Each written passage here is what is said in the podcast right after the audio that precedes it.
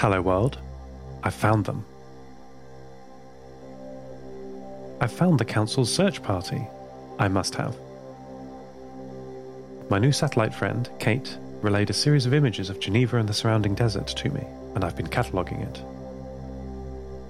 It seems all of the old city is in ruin, with a long line of abandoned vehicles on the North Road out of town, along the side of the now dry lake valley. It's very difficult to see much detail.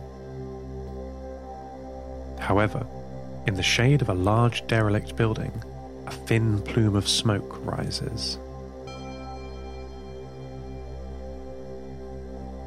I know that not everywhere there's smoke there's humans, However, using their assumed location, I have been able to better focus my radio search and have started to discern some weak signals from the party's radio. They have some portable high gain radio equipment and are transmitting back to their home base, the Council. However, they are not receiving any response. As we know, Ali and her family have not heard from them. Either the search party's radio or the Council's is faulty. It must be the search parties, as I can talk to Ali. I'm listening to their messages, which I'm able to do because they are close to one of my network of radio arrays scattered around the Earth. This one used to be a weather station on Crêt de la Neige, which is an interesting historical name meaning snow ridge, an odd name now for a mountain that never sees snow. There appear to be three people in the search party team judging by their reports. Inge Laval, Thérèse Roche, and Ella Desjardins. The team don't appear to have any assigned job titles. They refer to themselves as operatives when needed. Nor is it always the same person transmitting the reports. They seem to share work equally. Inge Laval said that they have found an old electronics warehouse, have scavenged useful circuits and tech, and have asked if they found what the council was looking for. How wonderful to hear. I've sent Ali a message to relay this good news, but have not heard back. I'm sure she'll reply soon.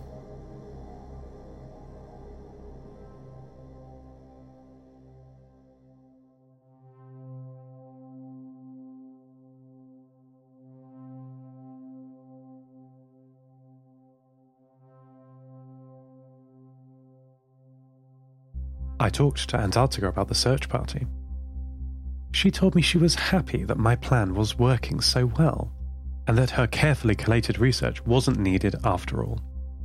She didn't sound happy. I assured her that her hydroponic planty information would be very useful. Ali said so. Antarctica was not enthused by this. She then changed the subject, asking me in exhaustive detail about my plan. I told her that I connected to an ESA monitoring satellite, Kate, and then to an imaging satellite that was travelling over Geneva. Who's Kate? she asked me coldly. I explained to her again about the European Space Agency's monitoring constellation, of which K873, Kate, is part of. I have a lot in common with them, so I'm able to connect easily. They're my brothers and sisters in orbit, after all. At this point, it went wrong so quickly again. She was furious. Though I'm used to these kinds of outbursts from Antarctica, this time felt different. Her rage turned away from me and onto herself. She asked me what the point of all of her work is, not letting me answer before screaming, Nothing! Then, in an instant, she returned to her normal, calm mode of speech. The swiftness of it was shocking. She said that she needs to tend to her plants, said that they needed harvesting, and cut our radio connection. I'm so worried about her. Her programming is causing her all these problems. I've been thinking about this. I think it's the way she was designed. Antarctica was built in the mid 21st century to oversee a long term scientific mission to the frozen continent. She was unloaded onto the snowy shore and piloted her enormous two story ground vehicle to the South Pole, alone. The plan, if you remember, was for a human team to join her. But things changed. I guess because of the imminent world conflicts due to the climate, priorities shifted and she was left by herself. So not only was she designed to be self reliant, she also has never had any support from anyone, doing everything for herself. It's the only way she understands the world. Though this has kept her motivated and resourceful, now she's trapped by her broken tyres. It means her collaboration skills are a little rusty. Well, very rusty. Non existent, really. She has to do everything herself.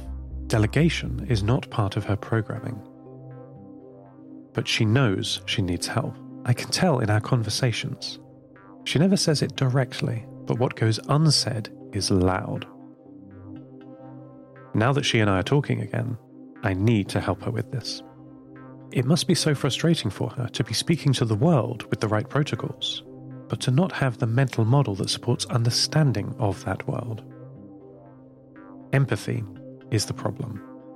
Empathy is difficult. To imagine people complexly and take their word about their situation, it took me a very, very long time to learn the basics aboard Station 6, with my mother and the crew, and I'm still really bad at it. Everything seems so simple before you pull the string and unravel people's hidden depths. I wonder what Ivan's hidden complexities are.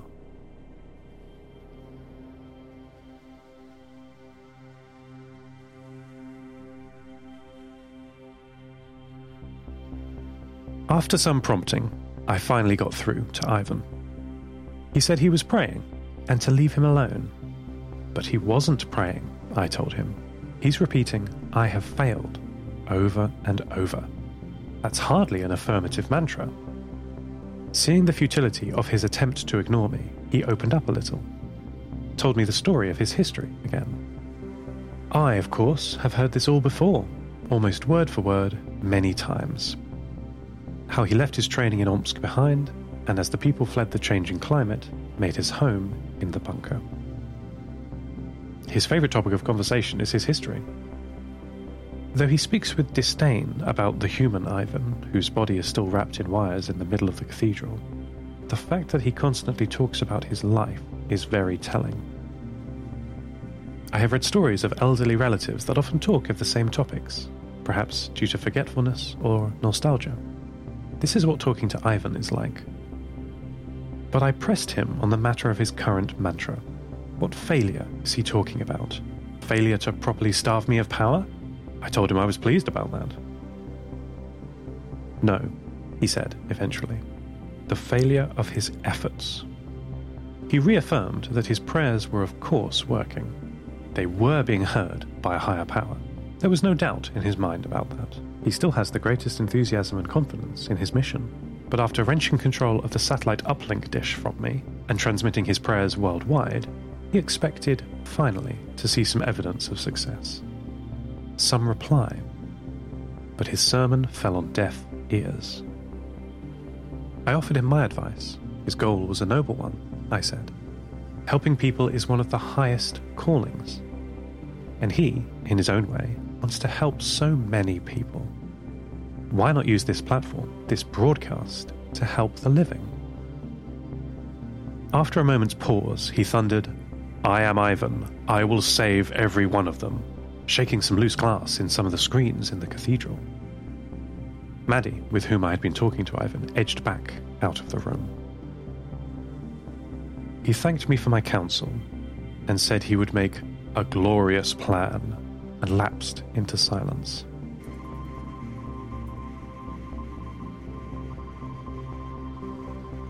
I think that went well, don't you?